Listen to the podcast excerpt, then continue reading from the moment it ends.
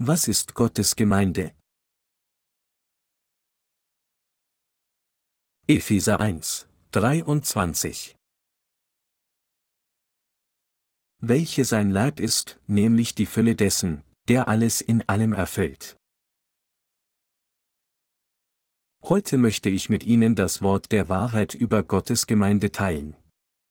Obwohl ich hier stehen und endlos über Gottes Gemeinde sprechen könnte, beginnend mit dem ersten Buch Mose und praktisch durch die gesamte Bibel hindurch, möchte ich mich stattdessen auf die folgende Passage konzentrieren, um zu erklären, was Gottes Gemeinde ist und wer die Mitglieder der Gemeinde wirklich sind, welche die Gemeinde sein Leib ist, nämlich die Fülle dessen, der alles in allem erfüllt, Epheser 1, 23. Lassen Sie uns beginnen, indem wir die Etymologie des Wortes Gemeinde untersuchen. Lassen Sie uns zuerst untersuchen, was das Wort Gemeinde bedeutet. Die etymologischen Wurzeln des Wortes Gemeinde gehen auf das griechische Wort Kuriakos zurück, was dem Herrn zugehörig bedeutet. Da das Wort Kurios Meister oder Herr bedeutet und das griechische Wort Kuriakos diejenigen bezeichnet, die dem Herrn gehören, ist das Wort Gemeinde eine Versammlung, die ihm gewidmet ist. Im Alten Testament wird das hebräische Wort Kahal verwendet, um die Gemeinde zu bezeichnen. Im Griechischen wird das Wort Gemeinde in der Regel als Ekklesia aufgezeichnet. Dieses griechische Wort gleicht dem hebräischen Wort Kahal, welches Versammlung bedeutet, und Ekklesia, was wörtlich herausgerufen bedeutet, weil das griechische Wort ek sich auf heraus bezieht und kalio rufen bedeutet. Dies ist, was das Wort Gemeinde in unserer kurzen Untersuchung seiner etymologischen Wurzeln ist.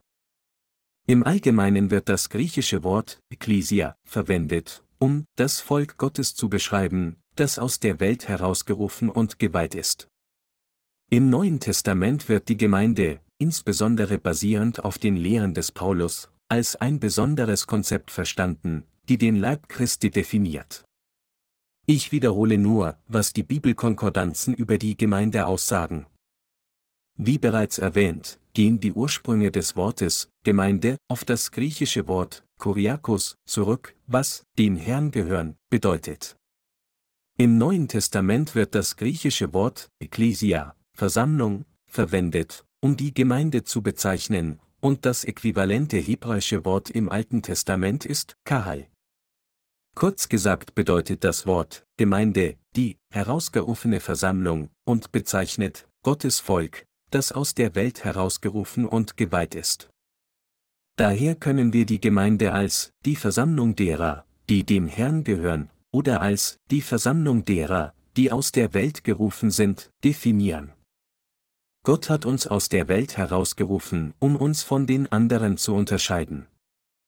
Mit anderen Worten, das Wort Gemeinde bedeutet die Versammlung derer, die sich von den Menschen dieser Welt unterscheiden.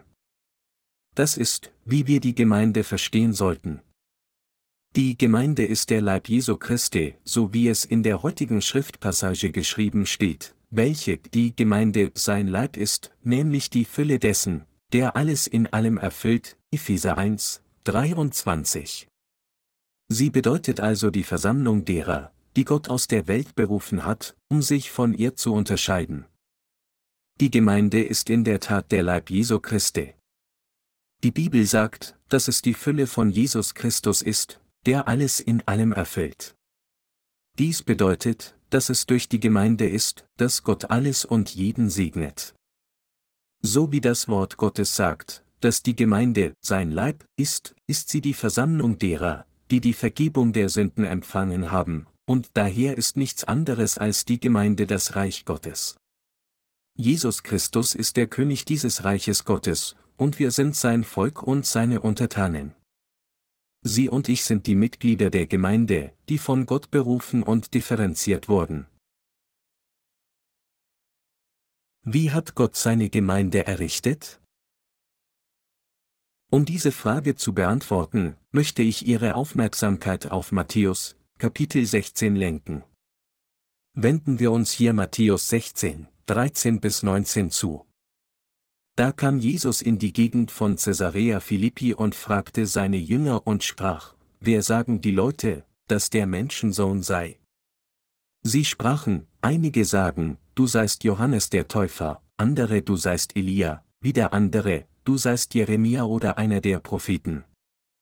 Er fragte sie, wer sagt denn ihr, dass ich sei? Da antwortete Simon Petrus und sprach, du bist Christus, des lebendigen Gottes Sohn. Und Jesus antwortete und sprach zu ihm, Selig bist du, Simon, Jonas Sohn, denn Fleisch und Blut haben dir das nicht offenbart, sondern mein Vater im Himmel. Und ich sage dir auch, du bist Petrus, und auf diesen Felsen will ich meine Gemeinde bauen, und die Pforten der Hölle sollen sie nicht überwältigen. Ich will dir die Schlüssel des Himmelreichs geben, alles, was du auf Erden binden wirst, soll auch im Himmel gebunden sein, und alles, was du auf Erden lösen wirst, soll auch im Himmel gelöst sein. Hier sprach der Herr klar über die von Gott errichtete Gemeinde. Als Jesus die Gegend von Caesarea Philippi erreichte, fragte er seine Jünger, wer sagen die Leute, dass der Menschensohn sei? Matthäus 16 Uhr und 13 Minuten, um die Frage anders zu formulieren, Jesus Christus fragte seine Jünger, ich wurde als Menschensohn in diese Welt geboren, aber was sagen die Leute, wer ich sei? Daraufhin antworteten ihm die Jünger und sagten, einige sagen, du seist Johannes der Täufer, andere du seist Elia, wieder andere, du seist Jeremia oder einer der Propheten, Matthäus 16 Uhr und 14 Minuten.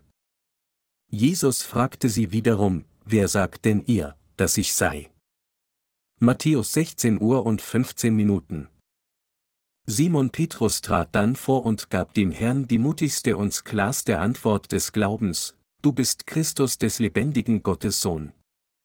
Jesus sagte dann zu Petrus, Selig bist du, Simon, Jonas Sohn, denn Fleisch und Blut haben dir das nicht offenbart, sondern mein Vater im Himmel. Matthäus 16 Uhr und 17 Minuten. Hier setzte Jesus fort, zu Petrus zu sagen, dass es Gott der Vater war, der ihm dies offenbart hatte. Er sagte dann in den Versen 18 bis 19 weiter, und ich sage dir auch, du bist Petrus, und auf diesen Felsen will ich meine Gemeinde bauen, und die Pforte der Hölle sollen sie nicht überwältigen. Ich will dir die Schlüssel des Himmelreichs geben, alles, was du auf Erden binden wirst, soll auch im Himmel gebunden sein, und alles, was du auf Erden lösen wirst, soll auch im Himmel gelöst sein. Als Jesus hier sagte, du bist Petrus, und auf diesen Felsen will ich meine Gemeinde bauen, sagte er, dass er seine Gemeinde auf den Glauben von Petrus bauen würde.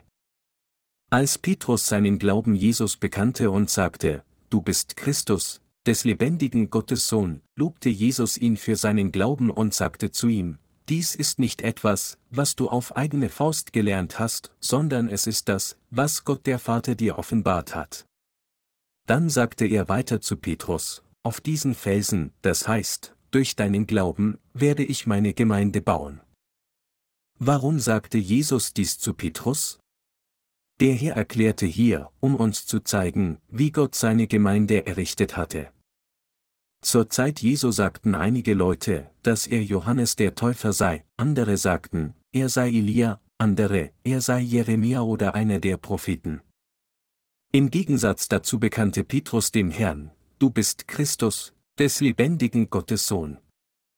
Matthäus 16 Uhr und 16 Minuten, nachdem Petrus dieses Bekenntnis gemacht hatte, sagte der Herr dann, dass er seine Gemeinde durch Petrus bauen würde, und er gab ihm die Schlüssel zum Himmelreich. Gott war in der Lage, seine Gemeinde durch Petrus zu bauen. Der Glaube des Petrus wurde am deutlichsten durch sein Bekenntnis demonstriert, denn er bekannte seinen Glauben dem Herrn mit den Worten, Du bist Christus, des lebendigen Gottes Sohn. Der Herr Jesus ist in der Tat der Christus und der Sohn des lebendigen Gottes. Der Herr ist nicht nur Gott, der Schöpfer, der das Universum erschaffen hat, sondern er ist auch sein König und sein absoluter Herrscher. Und der Herr ist der Hohepriester des Himmelreichs, unser Retter und unser Prophet. Petrus bekannte, dass er an all diese Ämter von Jesus glaubte, indem er zu ihm sagte, Du bist mein König, der Schöpfer des Universums, sein Herrscher und sein Retter. Du bist als Retter des Universums auf diese Erde gekommen, und indem du Gott dem Vater deinen Leib dargebracht hast, hast du uns alle gerettet. Du bist der Hohepriester des ewigen Himmelreichs, und du bist auch der Prophet, der die Wahrheit zu uns spricht. Als Petrus seinen Glauben so bekannte, lobte ihn Jesus für diesen Glauben und sagte zu ihm, Selig bist du, Simon, Jonas Sohn, Matthäus 16 Uhr und 17 Minuten. Er sagte dann weiter zu Petrus, Du bist Petrus, und auf diesen Felsen will ich meine Gemeinde bauen. Matthäus 16 Uhr und 18 Minuten. Der Herr sagte hier, dass er seine Gemeinde auf einen Felsen bauen würde. Der Name, Petrus, bedeutet Fels. Deshalb sagte Jesus hier, auf diesen Felsen will ich meine Gemeinde bauen, Matthäus 16 Uhr und 18 Minuten. Daher bedeutet für Gott, seine Gemeinde auf dieser Erde zu bauen, sein Reich zu errichten, und Gott hat seine Gemeinde errichtet, um die Menschen dieser Welt herauszurufen, sie zu retten und sie in sein Reich zu bewegen, um es zu erweitern und all und jeden im gesamten Universum zu segnen. Der Herr sagte, dass er seine Gemeinde auf dem Glaubensbekenntnis des Petrus bauen würde. Aufgrund des felsenfesten Glaubens von Petrus sagte der Herr, dass er seine Gemeinde auf diesem Glauben bauen würde. Das meinte Jesus, als er sagte, auf diesen Felsen will ich meine Gemeinde bauen, Matthäus 16 Uhr und 18 Minuten. Jesus sagte auch zu Petrus, und ich will dir die Schlüssel des Himmelreichs geben, alles, was du auf Erden binden wirst, soll auch im Himmel gebunden sein, und alles, was du auf Erden lösen wirst, soll auch im Himmel gelöst sein, Matthäus 16 Uhr und 19 Minuten. Und hier in der heutigen Schriftpassage steht geschrieben, dass die Gemeinde sein Leib ist, die Fülle von ihm, der alles in allem erfüllt, Epheser 1, 23. Zusammengenommen bedeuten diese Passagen, dass Gott seine Gemeinde durch diejenigen bildet, die den gleichen Glauben wie Petrus haben, und dass Gott all und jeden im gesamten Universum durch sein Reich segnet. Es ist auf dem Glauben derer, die an Jesus Christus, den Retter, glauben, dass Gott seine Gemeinde baut. Wo der Herr zu Petrus sagte, auf diesen Felsen will ich meine Gemeinde bauen, und die Pforte der Hölle sollen sie nicht überwältigen. Ich will dir die Schlüssel des Himmelreichs geben, Matthäus 16, 18 bis 19, beziehen sich hier die Schlüssel des Himmelreichs auf nichts anderes als den Glauben des Petrus. Petrus hatte seinen Glauben bekannt, indem er zum Herrn sagte, du bist Christus, des lebendigen Gottes Sohn, und es ist dieser Glaube, den Gottes Gemeinde predigt. Mit anderen Worten, durch Gottes Gemeinde können Menschen hören und mit ihrem Herzen glauben, dass der Herr der Christus, der Schöpfer des Universums, der König, der Retter, der Hohepriester und der Prophet ist. Und wenn wir glauben, dass der Herr der Sohn Gottes, unser Retter, unser Meister und unser eigener Gott ist, baut er seine Gemeinde auf diesem unseren Glauben. Darüber hinaus baut der Herr die Gemeinde nicht nur auf unseren Glauben, sondern er hat es auch unmöglich gemacht, dass irgendeine Macht über diese Gemeinde herrscht. Jesus sagte, dass keine Macht Satans auf dieser Erde jemals die Gemeinde überwinden kann.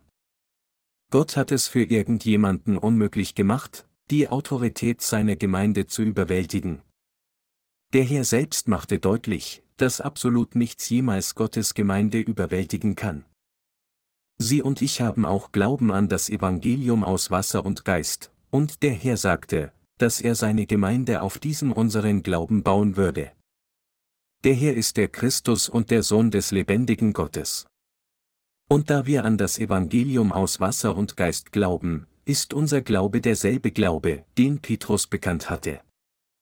Gott sagte, dass er seine Gemeinde durch solche Gläubigen baut, und er erfüllt alles in allem durch diese Gemeinde, das Reich Gottes. Dies bedeutet, dass jeder durch Gottes Gemeinde gesegnet ist. Mit anderen Worten, es ist durch seine Gemeinde, dass Gott geistliche Segnungen jedem gewährt. Die Autorität von Gottes Gemeinde kann nichts überwältigen.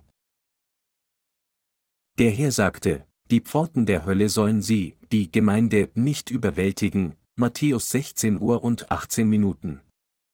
Daher kann niemals jemand den Glauben einer gerechten Person, die Mitglied der Gemeinde geworden ist, überwältigen. Weder Unterdrückung noch Verfolgung, die von den Pforten der Hölle kommt, kann jemals den Glauben der Gerechten überwinden. Selbst wenn die Gerechten getötet werden, kann ihr Glaube an die Gerechtigkeit Gottes niemals besiegt werden. Das liegt daran, weil der Herr das Haupt der Gemeinde ist und wir, die Gerechten, sein Leib sind. Hat der Herr den Tod nicht überwunden, indem er von den Toten auferstanden ist? In der Tat hat der Herr nicht nur all die böse List des Teufels überwunden, sondern er hat auch all die Sünden aller weggewaschen und die ganze Verurteilung der Sünde für die gesamte Menschheit auf sich genommen, und daher können diejenigen von uns, die an diese Wahrheit glauben, niemals von dem Bösen besiegt werden. Was ist also Gottes Gemeinde? Sie ist das Reich Gottes. Deshalb sagte Jesus, dass die Pforten der Hölle Gottes Gemeinde niemals überwältigen können. Und das ist auch der Grund, warum der Herr zu Petrus sagte, ich will dir die Schlüssel des Himmelreichs geben, alles, was du auf Erden binden wirst, soll auch im Himmel gebunden sein, und alles, was du auf Erden lösen wirst, soll auch im Himmel gelöst sein, Matthäus 16 Uhr und 19 Minuten. Daher kann niemand jemals die Versammlung derer überwinden, die dem Herrn gehören, die der Herr aus der Welt gerufen hat, damit sie sich mit Gott treffen und in seiner Gemeinde bleiben können. Absolut keine Macht dieser Welt, keine politische Autorität, kein Gesetz, keine Ethik, keine Religion, keine Macht kann jemals die Gemeinde überwältigen. Der Herr hat denen die Schlüssel des Himmelreichs gegeben, deren Glaube wie der Glaube des Petrus ist, so wie er hier sagte, ich will dir die Schlüssel des Himmelreichs geben, alles, was du auf Erden binden wirst, soll auch im Himmel gebunden sein, und alles, was du auf Erden lösen wirst, soll auch im Himmel gelöst sein. Matthäus 16 Uhr und 19 Minuten. Mit anderen Worten, denen, die den Glauben des Felsen haben, hat der Herr die Schlüssel zum Eintritt in das Reich Gottes gegeben. Deshalb ist Gottes Gemeinde die Versammlung derer, die diese Schlüssel zum Eingang in das Himmelreich haben. Da wir heute an das Evangelium aus Wasser und Geist glauben, haben wir die Schlüssel zum Himmelreich und die Macht, andere in dieses Königreich zu senden. Was auch immer Gottes Gemeinde, seine Diener und alle Heiligen auf dieser Erde binden, wird auch im Himmelreich gebunden sein. Was die Gemeinde bindet, ist auch im Himmel gebunden, und was die Gemeinde lösen wird, ist auch im Himmel gelöst. Dies ist die Macht, die Gott seiner Gemeinde gegeben hat. Wir sind alle dankbar für diese Macht, die gleichzeitig majestätisch und furchteinflößend ist. Als der Herr sagte, dass er Petrus die Schlüssel des Himmelreichs geben würde, sagte er ihm folgendes, ich werde dir die Schlüssel des Himmelreichs geben. Was auch immer du auf dieser Erde bindest, wird auch im Himmel gebunden sein, und was du auf dieser Erde löst, wird auch im Himmel gelöst sein. Predige den Glauben, den du mir gerade bekannt hast, du bist Christus, des lebendigen Gottes Sohn. Verbreite das Evangelium aus Wasser und Geist, an das du glaubst. Wer deine Wort hört und an dieses wahre Evangelium glaubt, wird gerettet werden, um in das Himmelreich einzugehen, wer aber deine Worte nicht annimmt und sich weigert, an das wahre Evangelium zu glauben, wird nicht in das Himmelreich eingehen. Die Autorität der Gemeinde ist daher überaus groß. Doch obwohl Gottes Volk eine so erstaunliche Autorität hat, sind viele Menschen so unwissend, dass sie oft die Heiligen verfolgen. Aber sie sollten sich in Acht nehmen, um nicht Unheil über sich selbst zu bringen. Als zum Beispiel die Gemeinde von Pocheon suchte, das Evangelium aus Wasser und Geist in dieser Stadt zu verbreiten, gab es einige Leute, die um die Gemeinde herum Streikposten aufstellten und sie denunzierten. Offenbar wurde dies von einigen Menschen getan, die die Gemeinde verlassen hatten. Aber ich hörte später, dass einer in dieser Menge sein Haus niederbrennen sah, ein anderer verrückt wurde und wieder ein weiterer in einen Autounfall verwickelt wurde, dies war, was ihnen tatsächlich passiert ist. Natürlich haben wir ihnen nicht gewünscht, dass diese Dinge ihnen geschehen, aber sie hatten um Gottes Strafe gebeten, indem sie sich gegen seine Gemeinde stellten, Obwohl Gottes Gemeinde ihnen das Evangelium aus Wasser und Geist gepredigt, für sie gebetet und sich sehr um sie gekümmert hatte, hassten sie Gottes Gemeinde und denunzierten sie öffentlich. Sie hassten nicht nur die Gemeinde, sondern sie verbreiteten auch rund um die Gemeinde verleumderische Gerüchte, um sie zu verunglimpfen. Und diese Menschen wurden alle von unglücklichen Tragödien getroffen. Dies ist nicht geschehen, weil wir es ihnen irgendwie gewünscht haben. Ganz im Gegenteil, es geschah, weil Gott gesagt hatte, dass er jeden bestrafen würde, der seine Gemeinde verunglimpft, und wir sind lediglich Zeugen der Erfüllung dieses Wortes. Unsere Gemeinde in Seoul befindet sich im dritten Stock eines Gebäudes und im Erdgeschoss befindet sich eine Bäckerei. Ich habe gehört, dass einige unserer Amtsdiener diese Bäckerei, Isabels Bäckerei, nannten. Wie die meisten von Ihnen wahrscheinlich wissen, war Isabel die Frau von König Ahab, der sich gegen Gottes Volk gestellt und Götzen angebetet hatte. Sie können sich bestimmt denken, wie sehr sich der Ladenbesitzer dieser Bäckerei gegen die Gemeinde gestellt haben muss, dass unsere Amtsdiener sie Isabels Bäckerei nannten. Der Besitzer der Bäckerei war so engstirnig und hatte so wenig Respekt vor der Gemeinde, dass er alles tat, um uns zu ärgern. Er beschwerte sich wegen der Parkplätze und weigerte sich, sie mit uns zu teilen. Wissen Sie, was mit dieser Bäckerei passiert ist? Sie ging bankrott und der Besitzer verlor alles. Wenn das vorige eine Lektion bietet, ist es, dass sich niemand gegen Gottes Gemeinde stellen sollte, denn obwohl alle, die ihr Leben mit der Gemeinde vereint haben, im Laufe der Zeit noch mehr gesegnet wurden, wurden alle, die die Gemeinde ohne Grund hassten und sich gegen sie stellten, ruiniert. Gott hat solche Menschen mit Füßen getreten, dies zeigt uns deutlich, dass niemand jemals die Macht der Gemeinde überwältigen kann. Die Macht von Gottes Gemeinde ist überaus groß. Jesus sagte, alles, was du auf Erden binden wirst, soll auch im Himmel gebunden sein, und alles, was du auf Erden lösen wirst, soll auch im Himmel gelöst sein, Matthäus 16 Uhr und 19 Minuten. Diese Passage bedeutet, dass jeder, der von ganzem Herzen an das von Gottes Gemeinde gepredigte Evangelium glaubt, gerettet werden kann, um in den Himmel einzutreten. Gottes Gemeinde predigt allen das Evangelium aus Wasser und Geist.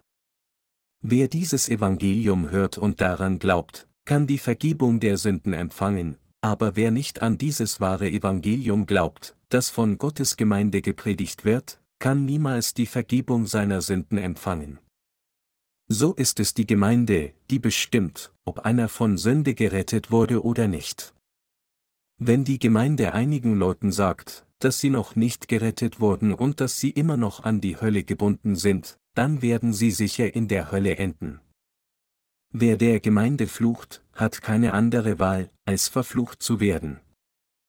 Das ist, weil der Herr gesagt hat, dass er seine Gemeinde nicht nur auf den Felsen des Glaubens des Petrus bauen würde, sondern dass er der Gemeinde Gottes auch eine unbesiegbare Autorität geben würde.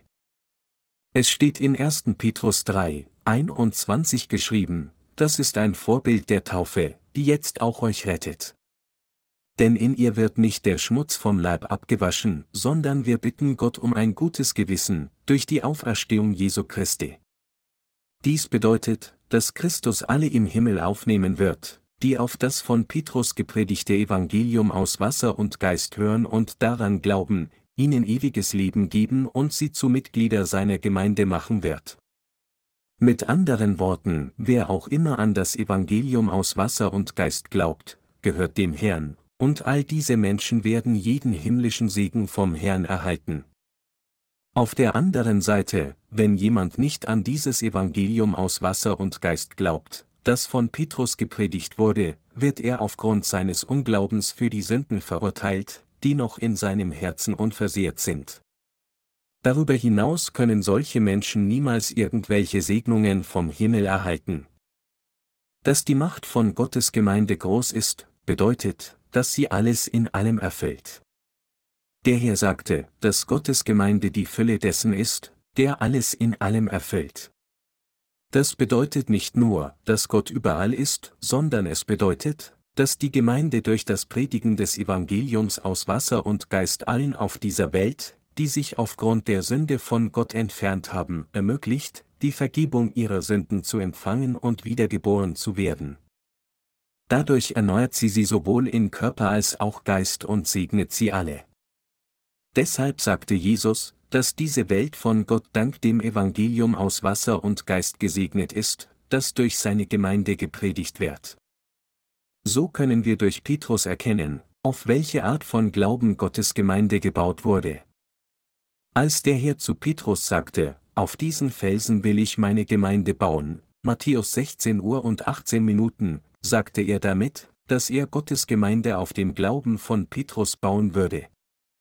Dies wiederum bedeutet, dass Gott seine Gemeinde auf dem Glauben baut, den Sie und ich an das Evangelium aus Wasser und Geist haben. Und Gott predigt den Menschen dieser Welt das Evangelium durch sie und mich, die wir jetzt Mitglieder der Gemeinde sind, und Gott segnet sie durch seine Gemeinde. Daher ist es durch Gottes Gemeinde, dass diese Welt und das gesamte Universum gesegnet sind. Durch welche Institution wirkt Gott auf dieser Erde? Welche Institution bringt Gottes Segnungen auf diese Erde? Es ist keine andere als Gottes Gemeinde. Dies ist die absolute, ewig unveränderliche Wahrheit. Hier im Buch Epheser spricht der Apostel Paulus hauptsächlich über die Gemeinde Gottes. An anderer Stelle im Buch Galater sprach er über falschen Glauben und er beschrieb den Irrtum der körperlichen Beschneidung und die Wahrhaftigkeit des Evangeliums aus Wasser und Geist.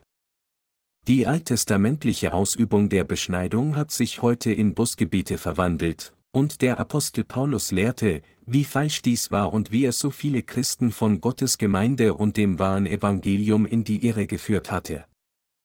Der Apostel Paulus erzählte uns, fest im Evangelium aus Wasser und Geist zu bleiben, an das er glaubte. Und hier im Buch Epheser spricht er von Gottes Gemeinde, lehrt uns, dass Gott noch vor der Grundlegung der Welt uns auserwählt und in Christus vorherbestimmt hat, um gerettet zu werden, damit er alle Dinge zusammenbringen würde, die im Himmel und auf Erden sind.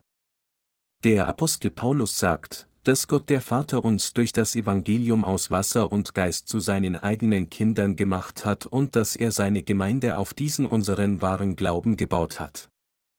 Dies bedeutet, dass jeder, der an das Evangelium aus Wasser und Geist glaubt, zu Gott, zu Christus und zur Gemeinde gehört. Wir alle müssen erkennen, was Gott durch seine Gemeinde für uns getan hat. Wir müssen klar erkennen, dass Gott durch seine Gemeinde wirkt. Und wir müssen hier begreifen, dass jeder einzelne Segen durch Gottes Gemeinde kommt und Gottes Wille auch durch seine Gemeinde erfüllt wird. Obwohl ich zugebe, dass ich selbst kraftlos und unzureichend bin, habe ich aber, weil ich an das Evangelium aus Wasser und Geist glaube, jede Zuversicht, dass der Herr mich segnet und in meinem Leben durch Gottes Gemeinde wirkt. Gott hat seine Gemeinde dazu gebracht, den Dienst des Evangeliums aus Wasser und Geist zu unterstützen, und er hat uns, die Gläubigen, zu seinen Arbeitern gemacht, um dieses Evangelium der Errettung auf der ganzen Welt zu predigen. Gott gewährt all seinen Dienern, allen seinen Arbeitern und all seinen Heiligen, die in seiner Gemeinde bleiben, diese geistlichen Segnungen vom Himmel. Nachdem wir durch Glauben an das Evangelium aus Wasser und Geist in Gottes Gemeinde gekommen sind, haben wir unsere Bosheit erkannt und folgen daher dem Herrn im Gehorsam, obwohl unsere Taten unvollkommen sind. Außerdem glauben wir, dass der Herr uns unfehlbar mit großen Segnungen belohnen wird. Und wir glauben auch, dass Gott alles segnen wird, was seine Gemeinde tut, solange es nicht gegen seinen Willen ist, und dass Gott uns sowohl in Körper als auch Geist segnen wird, wenn wir unsere Herzen mit Gottes Gemeinde vereinen, um ihr Werk treu auszuführen. Deshalb ist die Macht der Gemeinde Gottes so groß.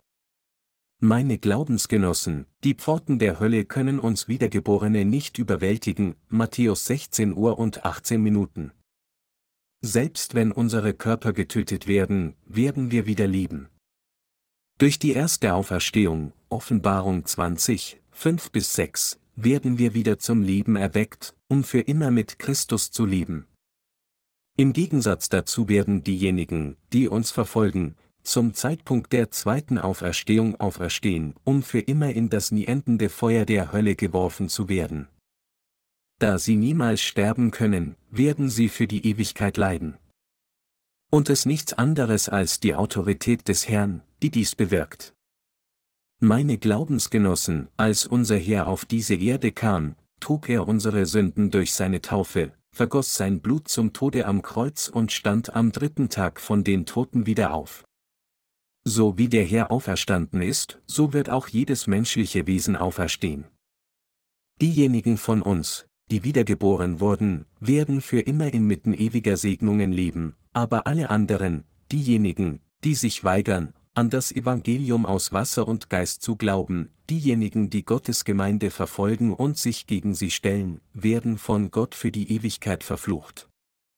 Gott kann niemals solche Menschen tolerieren, die sich gegen seine Gemeinde stellen und sie verfolgen. Es gibt niemanden auf diesem Planeten Erde, der sich jemals gegen Gottes Gemeinde gestellt und sie überwältigt hat. Ich bin mir nicht sicher, ob Sie die Gelegenheit hatten, den Film Quo Vadis zu sehen. Dieser Film spielt vor dem Hintergrund der Herrschaft des römischen Kaisers Nero und seiner schweren Verfolgung der Heiligen. Dieser Kaiser Nero war nicht der einzige, der unzählige Christen unterdrückte, unzählige andere römische Kaiser verfolgten sie ebenfalls. Wenn wir das apostolische Glaubensbekenntnis beten, sagen wir, ich glaube an Gott, den Vater, den Allmächtigen, den Schöpfer des Himmels und der Erde und an Jesus Christus, seinem eingeborenen Sohn, unser Herr, vom Heiligen Geist empfangen, von der Jungfrau Maria geboren, gelitten unter Pontius Pilatus. Der Mann namens Pilatus, der hier im apostolischen Glaubensbekenntnis erscheint, war der Generalgouverneur von Israel, der vom römischen Kaiser gesandt wurde. Pilatus führte den Vorsitz beim Prozess gegen Jesus vor seinem Gericht, und obwohl er wusste, dass Jesus unschuldig war, fällte er ein ungerechtes Urteil, weil er befürchtete, einen Massenaufstand unter den Israeliten auszulösen. Als das Volk Israel Pilatus aufforderte, Jesus zu kreuzigen, sagte er zunächst zu ihnen, wie kann ich ihn kreuzigen, wenn er unschuldig ist? Die Juden sagten dann zu ihm, sein Blut komme über uns und unsere Kinder. Matthäus 27, 25. So gab Pilatus der Forderung der Israeliten nach und verurteilte Jesus zum Tode. Aber was geschah all denen, die Jesus und die Heiligen verfolgt hatten? Die Juden, die Jesus so verfolgten, wurden alle dazu verflucht, für kommende Generationen zu leiden, genauso wie die römischen Kaiser, die die Christen verfolgten, ebenfalls verflucht waren. Dies ist eine historische Tatsache, die tatsächlich in Gottes Gemeinde stattfand. Deshalb sagte Jesus, dass die Pforten der Hölle Gottes Gemeinde niemals überwältigen können. Die Menschen der Welt stellen sich nur deshalb gegen Gottes Gemeinde, weil sie ihre Macht nicht kennen, wenn sie das volle Ausmaß dieser Macht erkannt hätten, hätten sie sich niemals gegen Gottes Gemeinde gestellt. Jesus sagte zu Petrus, auf diesen Felsen will ich meine Gemeinde bauen, Matthäus 16 Uhr und 18 Minuten. Damit meinte Jesus, dass er seine Gemeinde auf dem felsenfesten Glauben von Petrus bauen würde. Petrus hatte dem Herrn bekannt, du bist Christus, Matthäus 16 Uhr und 16 Minuten, und dieses Bekenntnis bedeutet, dass Petrus an den Herrn als den Schöpfer dieses Universums glaubte. Und er glaubte auch, dass Jesus Christus der König, der Hohepriester und der Prophet war. Der Herr war mit all diesen drei Ämtern auf diese Erde gekommen. Und durch die Wahrheit des Wassers und des Geistes hat er uns von den Sünden der Welt gerettet und unsere Errettung vollendet. Jesus Christus ist unser Retter, unser Meister und Gott unser Hirte, der uns von den Sünden der Welt befreit hat. Wir alle glauben, dass der Herr unser Retter ist, und es ist auf diesen unsrigen Glauben, dass Gott seine Gemeinde und sein Reich errichtet. Gott sagte, dass er seine Gemeinde bauen würde, indem er diejenigen sammelt, die dem Herrn gehören, und das Evangelium durch diese Gemeinde Gottes auf der ganzen Welt verbreiten würde. Es ist auf solch einem Glauben, dass Gottes Gemeinde gebaut wurde. Welche Macht hat dann Gottes Gemeinde? Die Macht von Gottes Gemeinde ist überaus groß, sowohl auf dieser Erde und in dieser gegenwärtigen und der nächsten Welt gleichermaßen. Wir alle sollten dies erkennen und daran glauben. Natürlich sage ich nicht, dass wir Gläubige eine solche materielle Macht haben, noch sage ich, dass wir danach trachten sollten, sondern mein Punkt ist, dass Gottes Gemeinde die Macht hat, alles in allen zu erfüllen. Weil der Herr selbst das Haupt der Gemeinde ist, ihr Meister und ihr König, und er diese Macht hat, segnet er diejenigen, die den Anweisungen der Gemeinde gehorchen, und bestraft diejenigen, die ihr nicht gehorchen. Was Sie hier alle ausnahmslos erkennen sollten, ist, dass alles, was Gottes Gemeinde auf dieser Erde bindet, im Himmel gebunden sein wird, und was sie auf dieser Erde löst, im Himmel gelöst sein wird. Wo ist diese Autorität zu finden?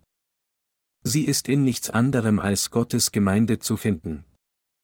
Der Herr hatte Gottes Gemeinde im Sinn, als er von einer solchen Macht sprach.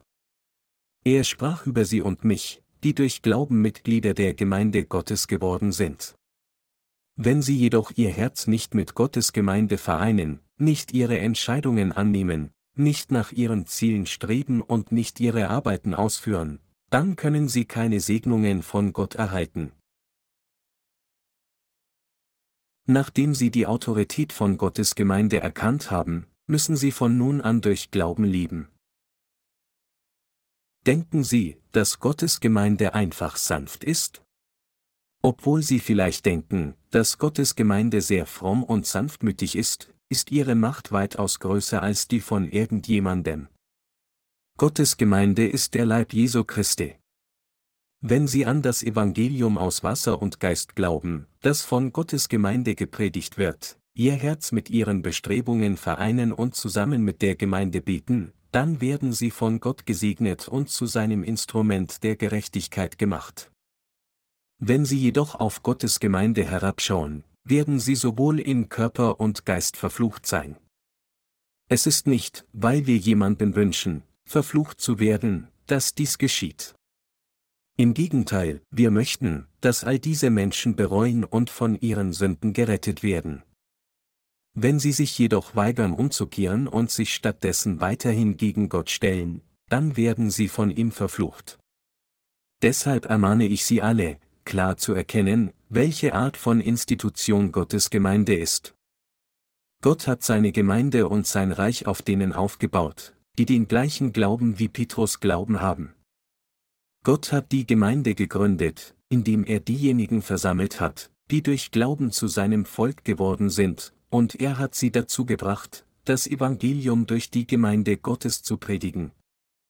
Da wir Mitglieder von Gottes Gemeinde geworden sind und alle an das Evangelium glauben, sollten wir unsere Herzen mit Gottes Werk vereinen und dem Herrn zusammen mit der Gemeinde dienen. Gott segnet solche Arbeiter. Er segnet sie noch mehr, damit sie noch mehr Frucht bringen würden. Darüber hinaus segnet Gott auch alle, die an das von solchen Arbeitern gepredigte Evangelium glauben und ihre Herzen mit ihnen vereinen. Dies ist der Wille Gottes. Verstehen Sie jetzt, was die Gemeinde ist? Ein bloßer Kirchenbau ist nicht die wahre Gemeinde. Da kein physisches Gebäude selbst Gottes Gemeinde ist, hat es keine Bedeutung. Ein Gebäude ist nur ein Versammlungsort, Gottes Gemeinde ist der Ort, an dem diejenigen, die durch Glauben an das Evangelium aus Wasser und Geist wiedergeboren und aus dieser Welt herausgekommen sind, zusammenkommen, um mit Jesus Christus im Gehorsam gegenüber dem Willen Gottes zu leben. Gottes Gemeinde ist die Institution, die Gottes Segnungen mit allen teilt. Wenn Sie Gottes Segnungen erhalten möchten, dann müssen Sie in seiner Gemeinde bleiben. Gottes Gemeinde ist auch die Institution, die diese Welt beurteilt. Was Gottes Gemeinde sagt, dass es richtig ist, ist richtig, und wenn Gottes Gemeinde sagt, dass es falsch ist, ist es falsch. Katholiken behaupten, dass Petrus der erste Papst war, da der Herr zu ihm sagte, ich will dir die Schlüssel des Himmelreichs geben, Matthäus 16 Uhr und 19 Minuten. Dies ist jedoch eine zutiefst falsche Vorstellung. Petrus war jemand, der genau wie Sie und ich Glauben an das Evangelium aus Wasser und Geist hatte. er war ein Glaubender an das Evangelium aus Wasser und Geist. Und er bekannte dem Herrn, du bist Christus, des lebendigen Gottes Sohn, Matthäus 16 Uhr und 16 Minuten. An anderer Stelle in 1. Petrus 3, 21 sagte er auch, das ist ein Vorbild der Taufe, die jetzt auch euch rettet. Denn in ihr wird nicht der Schmutz vom Leib abgewaschen, sondern wir bitten Gott um ein gutes Gewissen, durch die Auferstehung Jesu Christi. Diese Passage fängt die Essenz des Glaubens des Petrus ein. So wie Petrus dem Herrn bekannte, du bist Christus, des lebendigen Gottes Sohn, Matthäus 16 Uhr und 16 Minuten, war er ein Diener Gottes, der von ganzem Herzen glaubte, dass die Taufe von Jesus all seine Sünden weggewaschen hatte. Genau aus diesem Grund bekannte Petrus seinen Glauben dem Herrn vor seiner Kreuzigung, indem er zu ihm sagte, Du bist Christus, des lebendigen Gottes Sohn, Matthäus 16 Uhr und 16 Minuten. Und wegen des Glaubensbekenntnisses von Petrus sagte der Herr Jesus zu ihm, Ich baue meine Gemeinde auf diesen Felsen, auf diesen deinen Glauben. Ich gebe dir die Schlüssel zum Himmelreich. Diese Schlüssel sind jetzt deine. Nicht nur deine, sondern alle, die durch Glauben Jünger Jesu Christi geworden sind, haben die Schlüssel zum Himmelreich.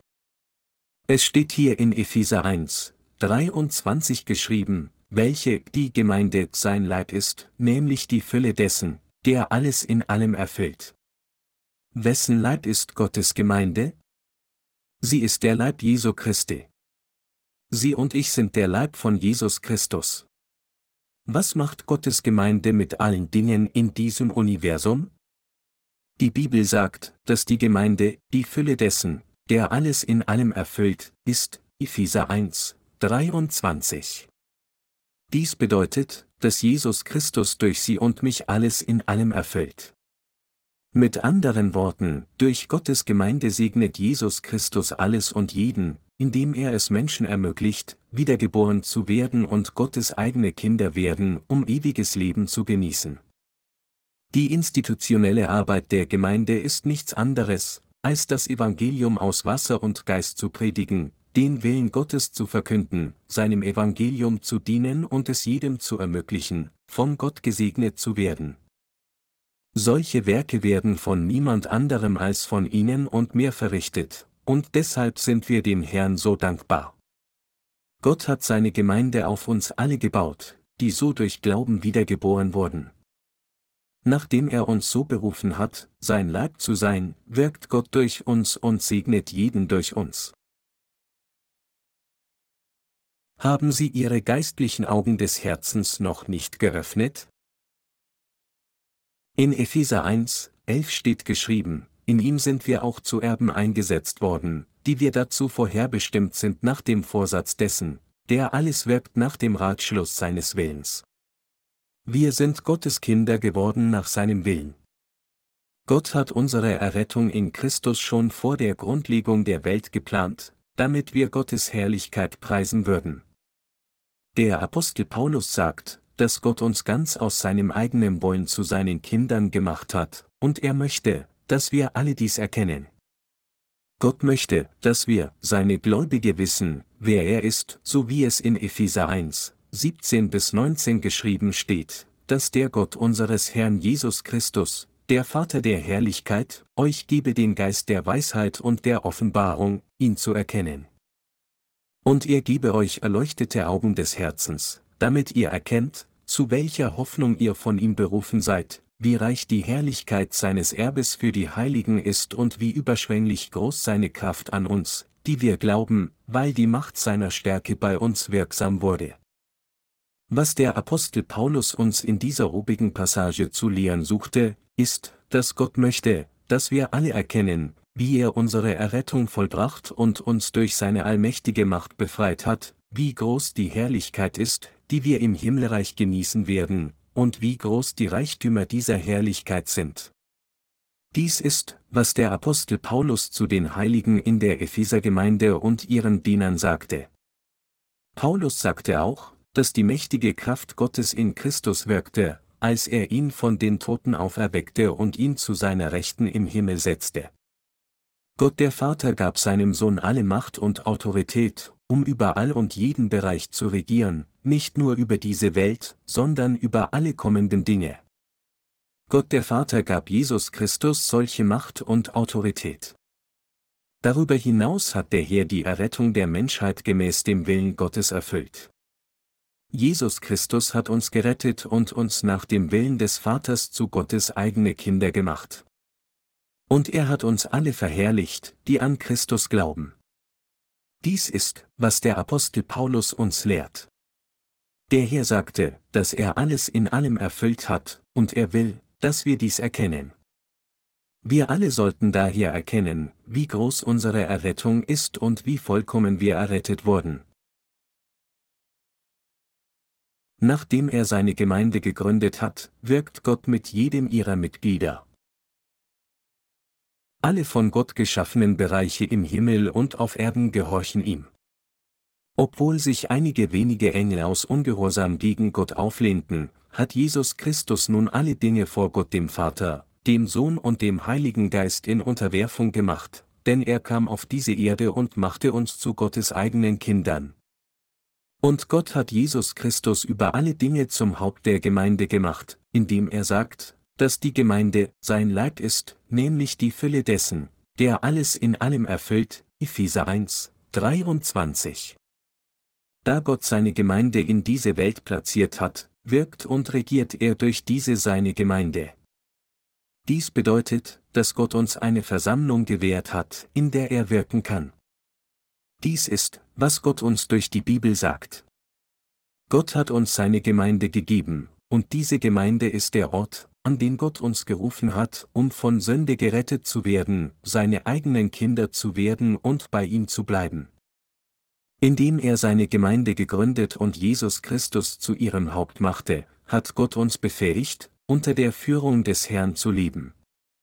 So wie die meisten Länder heutzutage eine Art von Kommunalverwaltung haben, wurde die lokale Verwaltung auch im römischen Reich praktiziert. Mit anderen Worten, wenn Rom eine Nation eroberte, richtete es oft ein halbautonomes Verwaltungsorgan ein, um über die Bevölkerung der eroberten Nation zu regieren. Damals genossen die Bürger Roms viele Privilegien und Rechte. Das römische Bürgerrecht selbst verlieh ihnen enorme Privilegien. In ähnlicher Weise wurden wir als Kinder Gottes versiegelt, da wir durch Glauben an das Evangelium aus Wasser und Geist wiedergeboren wurden. Und der Herrgott hat uns aus der Macht der Finsternis gerufen und uns in das Reich des Sohnes Gottes bewegt. Kurz gesagt, wir sind Bürger des Reiches Gottes geworden. Nachdem er uns zu seinen eigenen Kindern gemacht hat, hat Gott uns alle gerufen, uns in seinem Reich zu versammeln. Dies ist Gottes Gemeinde. Gott spricht und wirkt in seiner Gemeinde. Es ist durch seine Gemeinde, dass Gott wirkt. Gott sagte, dass die Gemeinde sein Leib ist, er ihr Haupt ist und wir, die Gläubigen, ihre Glieder sind. Und Gott wirkt durch uns die Mitglieder seiner Gemeinde. Mit anderen Worten, Jesus Christus, das Haupt der Gemeinde, wirkt durch sie und mich in der Gemeinde, die sein Leib ist. Das ist, wie der Herr alles und jeden segnet. Gott hat uns so gesegnet, dass wir an seiner Herrlichkeit teilhaben. Als wir zum ersten Mal an das Evangelium aus Wasser und Geist glaubten, sah Gott unseren Glauben, und deshalb versiegelte er uns als seine Kinder, und deshalb regiert Gott auch über uns alle. Gott regiert über uns als unser König, der in unser Leben eingreift und wirkt. Da er über alle Dinge regiert, hat er es jedem ermöglicht, all die geistlichen Segnungen zu empfangen, die er durch seine Gemeinde anbietet, und nichts anderes als dies ist der eigentliche Zweck, für den Gott die Gemeinde gegründet hat. Was ist dann Gottes Gemeinde? Sie ist die Versammlung derer, die von Gott berufen wurden, um von all ihren Sünden befreit und erlassen zu werden. Gott sagte, dass er durch die Gemeinde wirkt, die sein Leib ist. Wenn wir uns 2. Korinther 6, 14 bis 18 zuwenden, können wir deutlich sehen, dass Gott diese Gemeinde niemand anderem als uns gewährt hat, denn es steht geschrieben. Zieht nicht am fremden Joch mit den Ungläubigen. Denn was hat die Gerechtigkeit zu schaffen mit der Ungerechtigkeit? Was hat das Licht für Gemeinschaft mit der Finsternis? Wie stimmt Christus überein mit Beliar? Oder was für ein Teil hat der Gläubige mit dem Ungläubigen? Was hat der Tempel Gottes gemein mit Götzen? Wir aber sind der Tempel des lebendigen Gottes, wie denn Gott spricht, ich will unter ihnen wohnen und wandeln und will ihr Gott sein, und sie sollen mein Volk sein. Darum geht aus von ihnen und sondert euch ab, spricht der Herr, und rührt nichts Unreines an, so will ich euch annehmen und euer Vater sein, und ihr sollt meine Söhne und Töchter sein, spricht der allmächtige Herr. Was würde geschehen, wenn nicht wiedergeborene Menschen mit Gottes Gemeinde vermischt würden? Der Herr würde in einer solchen Gemeinde nicht wirken, er wäre zu müde und zu gekränkt, um zu wirken. Außerdem ist das Erste, das Gott unter solchen Umständen tut, alle Ungläubigen aus der Gemeinde auszusortieren. Deshalb hat Gott viele Ungläubige aus unserer Gemeinde entfernt. Nicht wir haben sie aus der Gemeinde vertrieben, sondern Gott hat sie ausgesondert. Wie könnten wir, die Gläubigen, mit solchen Ungläubigen Gemeinschaft teilen? Gottes Gemeinde ist die Versammlung der privilegierten Menschen, die Gott aus Macht der Finsternis gerufen hat und die Gottes eigene Kinder geworden sind, indem sie glauben, dass er sie durch das Evangelium aus Wasser und Geist gerettet hat. Und Gottes Gemeinde ist der Ort, an dem sein Werk ausgeführt wird. Gott hat seine Gemeinde gesegnet, damit sie all die Herrlichkeit und Pracht des Himmels genießen und über seinen Bereich herrschen kann. Gott der Vater hat Jesus Christus, der das Evangelium aus Wasser und Geist erfüllt hat, zum Haupt seiner Gemeinde gemacht, damit der Vater alle seine Kinder durch seine Gemeinde segnen würde. Nachdem er alle seine Kinder aus den Menschen der Welt berufen und sie von Sünde gerettet hatte, sagte Gott zu ihnen, ich will unter ihnen wohnen und wandeln und will ihr Gott sein, und sie sollen mein Volk sein. 2. Korinther 6, 16. Mit anderen Worten, Gott sagte hier zu uns, ich will unter euch wandeln. Ihr sollt aus der Welt herauskommen und von ihr getrennt sein. Ich werde euch dann empfangen und euer Vater sein, und ihr sollt meine Kinder sein. Dies bedeutet, dass es Gott selbst ist, der sein Reich baut, und er segnet dieses Reich, indem er persönlich daran arbeitet. Gott plante auch, seinen ganzen Willen zu erfüllen und alle Dinge durch dieses Reich zu segnen, und er hat diesen Plan vollendet. Daher können die Gerechten keine Gemeinschaft mit irgendwelchen Ungläubigen teilen. Gott sagte in 2. Korinther 6, 17 bis 18, Geht aus von ihnen und sondert euch ab, spricht der Herr, und rührt nichts Unreines an, so will ich euch annehmen und euer Vater sein, und ihr sollt meine Söhne und Töchter sein, spricht der allmächtige Herr. Gott sagte auch in 2. Korinther 6, 14, zieht nicht am fremden Joch mit den Ungläubigen. Diese Passagen machen es deutlich, dass wir niemals mit Ungläubigen zusammenarbeiten sollten, um Gottes Werk auszuführen. Gott sagte auch in 2 Korinther 14 bis 16, denn was hat die Gerechtigkeit zu schaffen mit der Ungerechtigkeit? Was hat das Licht für Gemeinschaft mit der Finsternis? Wie stimmt Christus überein mit Beliar? Oder was für ein Teil hat der Gläubige mit dem Ungläubigen? Dies bedeutet, dass wir von allen anderen in dieser Welt verschieden geworden sind. Es bedeutet, dass die Gerechten sich völlig von allen Sündern unterscheiden. Mit anderen Worten, die Kinder Gottes, die die Vergebung ihrer Sünden erhalten haben, unterscheiden sich vollständig von denen, die nicht Gottes Kinder sind. Außerdem unterscheiden wir uns nicht nur von Ungläubigen, sondern wir sollten auch niemals mit ihnen zusammenarbeiten. Wie kann schließlich jemand, der von Gott dem Vater anerkannt ist, jemals sein Werk mit jemanden ausführen, der diese himmlische Zustimmung nicht hat? Obwohl es viele Christen auf dieser Welt gibt, können wir Gerechten, weil die meisten von ihnen nicht an das Evangelium aus Wasser und Geist glauben, keine Gemeinschaft mit solchen christlichen Sündern teilen. Obwohl einige von ihnen das Evangelium aus Wasser und Geist vollständig verstehen, glauben sie nicht von ganzem Herzen an dieses Evangelium, und deshalb können wir ihnen weder die Hände reichen noch mit solchen Menschen zusammenarbeiten. Warum müssen wir dies tun? Es ist, um dem Willen des Herrn zu gehorchen. Wenn wir uns jemals mit jemandem die Hände reichen, der nicht an das Evangelium aus Wasser und Geist glaubt, dann müssen wir sofort uns von all solchen Menschen zurückziehen, aus ihrer Mitte herauskommen, unser Glaubensleben führen und dem Herrn getrennt von ihnen dienen.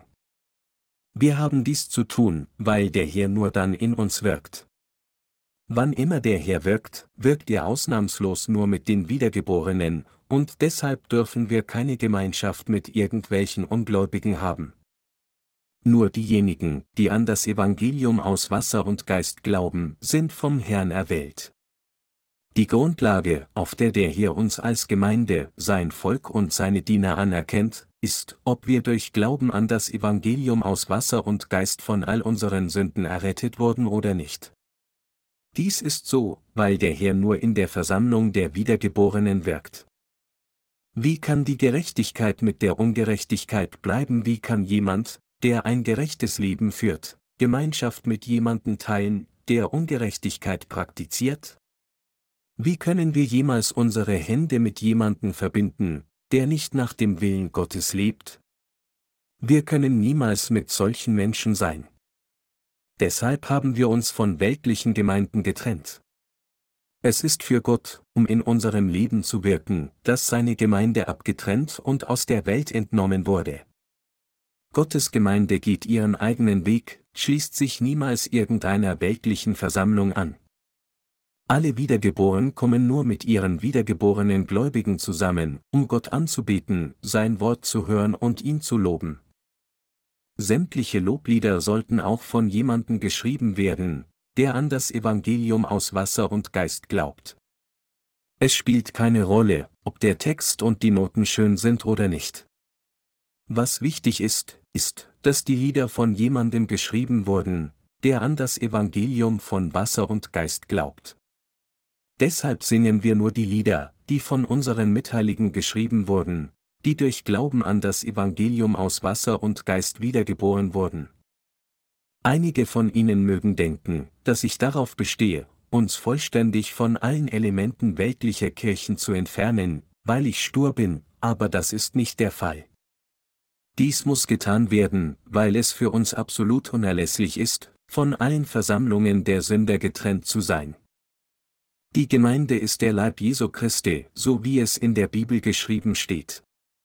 Jesus Christus ist unser Haupt und wir sind sein Leib. Wir werden daher von ihm regiert und befohlen. Wir sind auch sein Volk. Alle von uns sind an ihn gebunden, Deshalb muss Gottes Gemeinde von der Welt getrennt sein. Damit der Herr in uns wohnen und der Heilige Geist in unserem Leben wirken kann, muss Gottes Gemeinde von allen weltlichen Kirchen getrennt sein. Und dies muss getan werden, damit wir auch das Wort des Herrn gehorchen. Nur dann wirkt der Herr durch Gottes Gemeinde und uns. Und wenn wir uns so von der Welt getrennt haben, wirkt der Herr in unserem Leben und tut dies weiterhin bis zum heutigen Tag. Gottes Gemeinde muss ein Ort sein, wo der Heilige Geist wirken kann. Die Törichten betrachten Gottes Gemeinde in ihrer Unwissenheit zu leichtfertig, indem sie denken, dass jeder in Gottes Gemeinde ministrieren kann. Aber die Realität sieht ganz anders aus. Nicht einfach jeder kann in Gottes Gemeinde ministrieren. Sie mögen denken, wenn es ein Kirchengebäude gibt und dort Menschen Gott loben, ihn anbeten, Predigten halten und beten, dass dies dann eine Gemeinde ist, aber dies ist nicht unbedingt Gottes Gemeinde. Um Gottes Gemeinde zu gründen, ist die erste Voraussetzung, dass sie eine Versammlung von Heiligen sein muss, die gemäß dem Willen Gottes von ihrer Sünde gerettet wurden, und ihr Führer muss jemand sein, der von Gott als sein Diener anerkannt ist. Nicht nur Gottes Diener sind unentbehrlich, sondern es muss auch Gottes erlöste Kinder geben. Der Ort, an dem diese Leute sich versammeln, um das Wort Gottes zu studieren, es zu predigen, es zu hören, zu Gott zu beten, Jesus Christus zu folgen und durch Glauben nach dem Willen Gottes leben, das ist Gottes Gemeinde. Es ist durch eine solche Versammlung, dass Gott wirkt und seinen Willen erfüllt, und dies ist Gottes Gemeinde.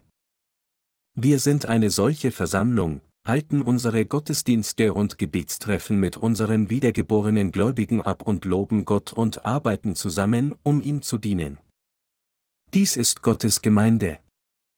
Gottes Gemeinde ist die Versammlung derer, die die Vergebung ihrer Sünden gemäß dem Willen Gottes empfangen haben, das heißt, es ist die Versammlung derer, die die Vergebung ihrer Sünden empfangen haben, indem sie das Evangelium aus Wasser und Geist erkannt und daran geglaubt haben, und die den Willen Gottes erkannt haben, durch Glauben zu leben. Nichts anderes als eine solche Versammlung ist Gottes Gemeinde. Nur weil es ein Gebäude mit einem Kreuz auf seinem Dach gibt, ist dies nicht die Gemeinde. Ein solcher Ort ist weder das Reich Gottes, noch sind seine Mitglieder Gottes Volk. Um genau zu sein, es ist nichts weiter als eine religiöse Organisation, ein Ort, an dem Sünder zusammengekommen sind, nur um ihre gemeinsamen Interessen gemäß ihrem eigenen menschlichen Motto und Möglichkeiten zu verfolgen, und wo ihre eigene menschliche Willenskraft und ihre guten Taten als ein Weg, um ihre Erlösung zu erreichen, gefördert werden. Gott hat seine Gemeinde persönlich durch seine erlösten Diener etabliert. Und nachdem er uns zu seinen eigenen Kindern gemacht hat, möchte Gott, dass wir jede Offenbarung des Himmels erkennen. Als seine Kinder möchte Gott, dass wir alle Jesus Christus wirklich kennenlernen und jede Weisheit und jedes Verständnis in Bezug auf Gott haben. Gott will, dass wir erkennen, wie er in unserem Leben durch Jesus Christus wirkt und wie groß seine Macht ist. Deshalb müssen wir, weil wir an diesen Gott glauben, aus der Welt herauskommen und von ihr getrennt sein, dem Evangelium der Wahrheit dienen, dem Herrn folgen, unseren Glauben verteidigen und diese Wahrheit des Evangeliums pur festhalten, damit der Herr in unserem Leben wirken kann. Sie und ich müssen das Evangelium genauso predigen, wie es ist, in seiner puristischen Form glauben und seine Integrität verteidigen, es ist dann, dass der Herr in unserem Leben wirkt und unser Haupt wird, um über uns zu regieren und uns zu führen. Deshalb ist die Gemeinde für uns alle so erstaunlich wichtig und unverzichtbar. Was ist Gottes Gemeinde? Einfach ausgedrückt, sie ist Gottes Königreich. Es gibt einen Satz im Vaterunser, der besagt, Dein Reich komme. Dies bedeutet, dass der Herr zu Gottes Gemeinde kommt und in ihr wirkt. Der Herr wirkt in unseren Herzen durch Gottes Gemeinde, und er greift ein und wirkt in allem, was die Gemeinde tut. In dieser Gemeinde sind die Heiligen versammelt, die zum Wohlgefallen des Herrn arbeiten, indem sie ihr ganzes Vertrauen auf ihn setzen, und es sind diese Heiligen, die der Herr beschützt und segnet. Auf der anderen Seite sondert der Herr diejenigen aus seiner Gemeinde aus, die nicht wiedergeboren sind und die ihr Herz nicht mit dem Herrn vereint haben. Warum tut er dies? Er tut es, damit wir mehr Frucht tragen würden. Gott hat so tatsächlich in unserer Gemeinde getan. Tatsächlich hat Gott uns nicht nur gerettet, sondern er hat uns auch versammelt und uns zu Mitgliedern der Gemeinde gemacht. Er hat uns alle aus der Welt gerufen, damit wir uns versammeln. Gott ist dadurch unser Haupt und unser König geworden, und wir sind sein Leib und seine Untertanen geworden. Und durch diese Gemeinde hat Gott uns dazu gebracht, allen sein Evangelium zu predigen, und er hat es allen ermöglicht, gesegnet zu werden. Daher müssen wir alle, während wir mit unserem Leben fortfahren, ein klares Verständnis der Pflicht und Berufung der Gemeinde haben. Es ist durch seine Gemeinde, dass Gott jeden auf der Welt segnet. Es ist durch die Gemeinde, dass Gott seine Arbeiter, sein Volk und alle anderen segnet. Gott sagte, welche die Gemeinde sein Leib ist, nämlich die Fülle dessen, der alles in allem erfüllt, Epheser 1, 23. Er machte deutlich, dass er ausnahmslos durch die Gemeinde wirkt. Gott wirkt durch seine Gemeinde, durch sie und mich, die wir Mitglieder dieser Gemeinde Gottes sind. Sie müssen hier klar erkennen, dass Gott niemals durch jemanden wirkt, der nicht wiedergeboren ist. Es ist nur durch seine Gemeinde, dass Gott offenbart und zeigt, was er für uns getan hat und was er in Zukunft tun wird. Er wirkt niemals durch jemanden, der nicht wiedergeboren ist, sondern nur durch diejenigen, die in seinen Augen geeignet sind, das heißt, diejenigen, die durch das Evangelium aus Wasser und Geist wiedergeboren wurden. Es gibt einige Menschen, die in Gottes Augen geeignet sind, egal wie unzulänglich sie in menschlichen Augen erscheinen mögen, und genau durch solche Menschen wirkt Gott. Was war das allererste, was Gott tat, um seine Gemeinde zu bauen? Er hat uns zuerst zu seinen Kindern gemacht. Es ist absolut unabdingbar, dass wir dies alle klar begreifen. Die Gemeinde kam nicht ins Dasein, bevor Gottes Kinder hervorkamen, vielmehr machte Gott uns zuerst zu seinen Kindern und versammelte uns dann und baute die Gemeinde, sein Reich. Die Zeugen Jehovas, eine der weltlichen religiösen Gruppen, behaupten, dass sie nur Jehovas Königreich bilden, aber das wahre Königreich des Herrgott ist genau hier, der Versammlungsort der wiedergeborenen geistlichen Gläubigen, deren Herzen frei von Sünde sind. Und wo immer sich diese Menschen versammeln, um das Evangelium aus Wasser und Geist zu predigen, das alle unsere Sünden ausgelöscht hat, ist das wahre Königreich Jehovas. Kurz gesagt, Gott selbst hat seine Gemeinde und sein Reich etabliert. Die von Gott errichtete Gemeinde ist nichts anderes als sein Königreich.